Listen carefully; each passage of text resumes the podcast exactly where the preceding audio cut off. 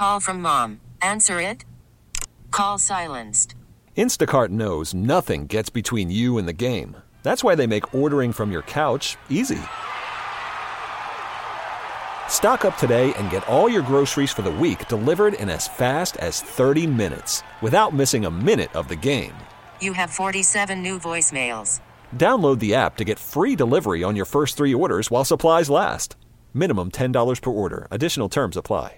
I'm Sandra, and I'm just the professional your small business was looking for. But you didn't hire me because you didn't use LinkedIn jobs. LinkedIn has professionals you can't find anywhere else, including those who aren't actively looking for a new job but might be open to the perfect role, like me.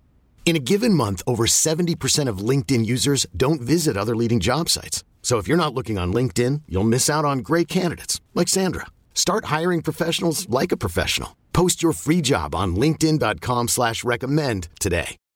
You're listening to Living Better in San Diego. I'm Vicki Pepper. This September 11th marks 20 years since the 9 11 terrorist attacks and the war in Afghanistan. That, along with the end of the U.S. mission in Afghanistan and the collapse of the Afghan government, could trigger post traumatic stress for some veterans.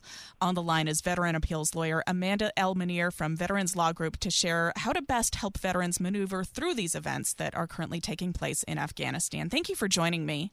Oh, happy to be here. Thank you for having me.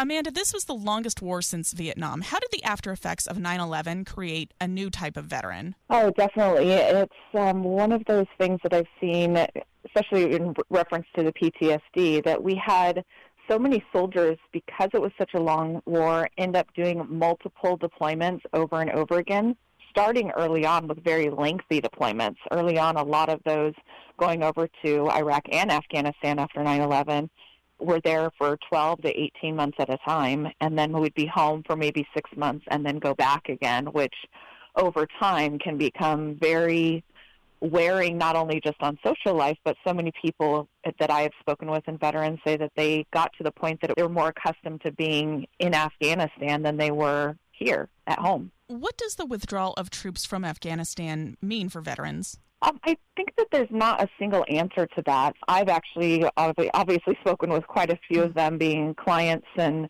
some of them are getting pretty riled up over the, you know, fall of the Afghan government and the Taliban taking over and you know, it's triggering in a lot of ways PTSD and other people are just you know, veterans are coming back and saying, you know, I'm just glad they're finally out of there. That there were we were never going to completely resolve the situation there. They were not going to turn into a democracy that we're familiar with over here. So it kind of, uh, you know, runs the gamut. And I think it's a little bit cautious for us to think that just because somebody is a veteran that they think a particular way. What are some signs that a veteran may be experiencing post-traumatic stress? Oh, interestingly enough, like right after the fall of the Afghan government, within about 24 hours, the VA had sent out a very blast email to probably any veteran who's on their mailing list and representatives like myself that was subject Afghanistan, let's talk about it. And in it was a whole slew of resources of, you know, where you can get help, veterans crisis line, veterans helplines, that kind of thing. And I'll just reference it because if the VA is identifying it, they're definitely knowing that there is going to be some problems. But here's just some common reactions that they list in reaction to current events. You may feel sad, frustrated, helpless, angry, betrayed, sleep poorly, try to avoid any reminders or shy away from the media or social situations.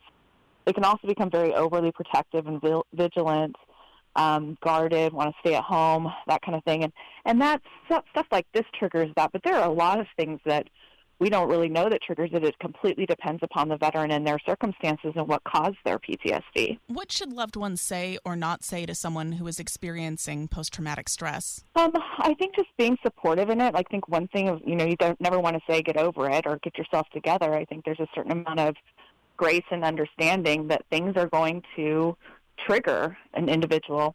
You know, sometimes dates trigger those things where it's coming up on an anniversary of something happening to them also things like this. So a veteran will either lean in and probably obsess and watch way too much of the media, and others that will shy away from it. So it's very individual. But I think being compassionate about them, offering help, being willing to listen, and then being willing to let them be around their other battle buddies as much as they can because they definitely believe that they, those are the only people who will ever really understand. How can the community serve and honor Afghanistan veterans? I think it's the same as Iraq veterans, all those. I think right now, particularly those who serve in Afghanistan, are feeling a little bit lost. I was speaking with a good friend of mine last night, quite lengthy, about he had spent almost cumulative about four and a half to five years over there. And he was just very much, it's confusing, it's frustrating, I feel lost, I'm not sure exactly how to feel about it.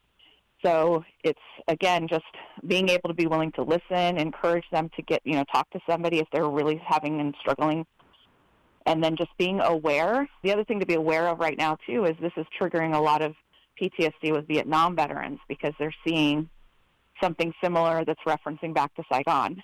And so that's something to be aware of as well that this is also going to be affecting Vietnam veterans. Do you think that Afghanistan veterans can relate to those Vietnam veterans? Is is there any support system there? I mean, certainly within organizations like VFW, DAV, you know, vet centers, Wounded Warrior projects, that kind of thing. I do know that Vietnam veterans tend to kind of gravitate towards other Vietnam veterans, and I'm sure that's the same with Afghanistan. But in me representing people that, that served all across, you know, different theaters as well, that there's a lot of similarities that I see, but they may not necessarily see them. But it certainly would be something to encourage. You know, Vietnam veterans a lot of times just don't even like to talk about what happened at all. I've been speaking with veteran appeals lawyer Amanda Mineer from the Veterans Law Group. Do you have any last thoughts for us? I think I kind of feel the same way, me not having have been over there, but feel the same way of feeling very kind of confused and lost about what's going on and what really is the best. And I think sometimes that it's okay to have that very ambiguous response to it. We don't have to come out and say, well, I'm for it, I'm against it, they did wrong, they did right, any of that. It's just, it's a funny time right now. And funny for me just working with veterans, but let alone, you know, being a veteran and having served over there and and and no matter what happened, their time over there was not served in vain. The people that were lost were not lost in vain, and I know that that can be a common feeling that comes up. But they served honorably, they served their country, and they gave freedom to their Afghan people for 20 years. Would you say it's okay to feel whatever you're feeling? Absolutely, absolutely. Thank you so much for speaking with us today. You're welcome. Thank you. We get it. Attention spans just aren't what they used to be heads in social media and eyes on Netflix. But what do people do with their ears? Well, for one, they're listening to audio. Americans spend 4.4 hours with audio every day. Oh, and you want the proof? Well, you just sat through this ad that's now approaching 30 seconds. What could you say to a potential customer in 30 seconds? Let Audacy put together a media plan tailor made for your unique marketing needs. Advertise with Audacy. Visit ads.audacy.com.